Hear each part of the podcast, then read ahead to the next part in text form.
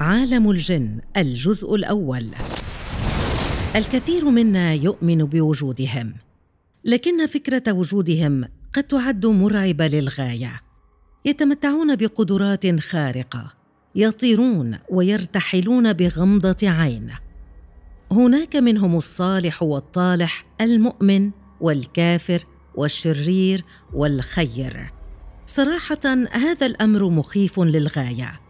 فمعرفتنا بوجود الجن أو على الأقل من يؤمنون بهذا يفتح بابا واسعا أمام الكثير من الظواهر والتخيلات وقد يدفع هذا الأمر بعض الناس للجنون.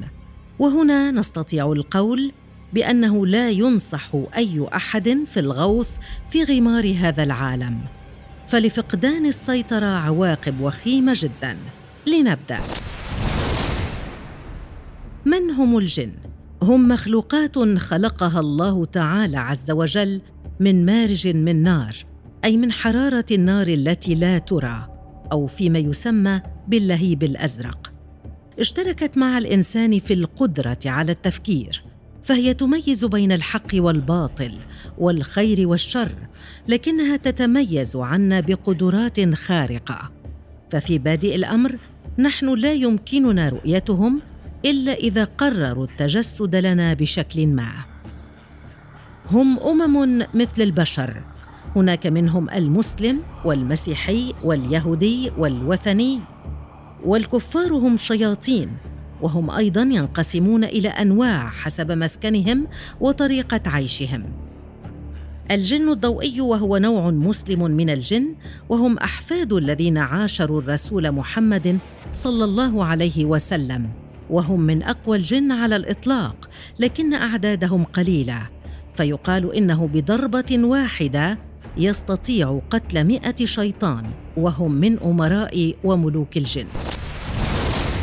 الجن القمريين وهو يأتي في المرتبة الثانية بعد الضوئي ويستطيع هذا النوع التزاوج فيما بينهم أما الشياطين منهم فيتكاثرون بوساطة القطط.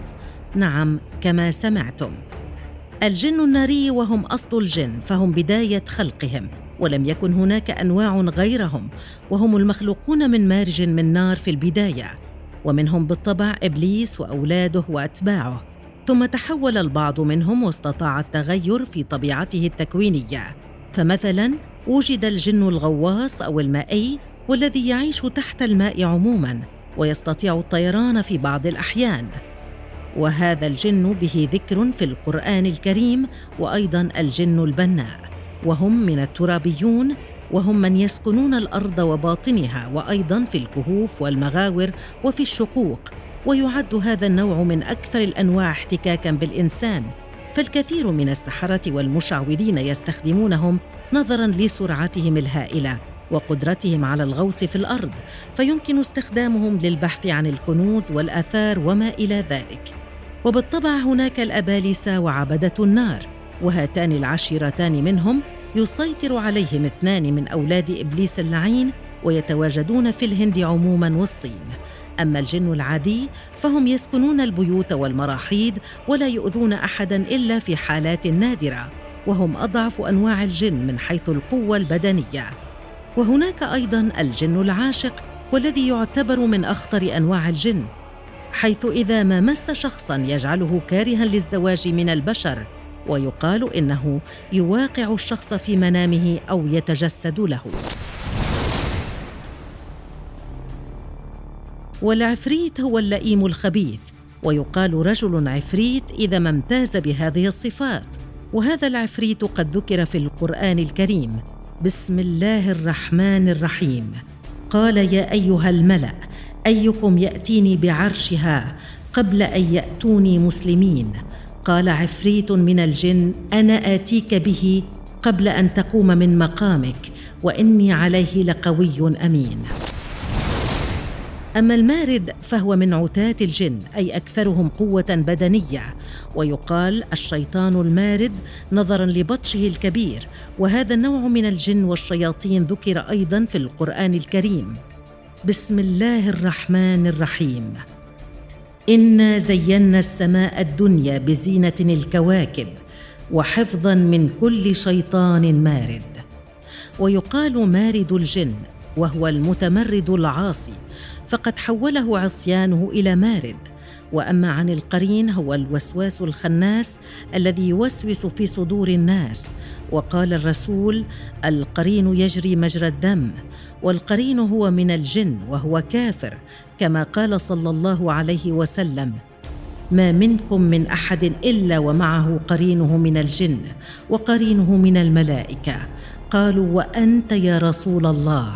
قال وأنا إلا أن الله أعانني عليه. فأسلم. وقال تعالى قال قرينه ربنا ما أطغيته ولكن كان في ضلال بعيد. قال لا تختصموا لدي وقد قدمت إليكم بالوعيد.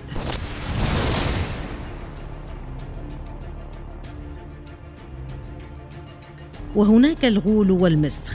لكن هذان النوعان يعتبران من أساطير الأولين فلم يأتي ذكر لغول أو مسخ في الأديان السماوية عموما أو على الأقل بذات التسمية الحرفية. هذا ما نعرفه عن أنواعهم وهذا ما نقلته الأديان السماوية لنا. أما عن كيفية عيشهم وطريقتها هذا ما سنحاول الإجابة عليه في الجزء الثاني من عالم الجن والعلم عند الله.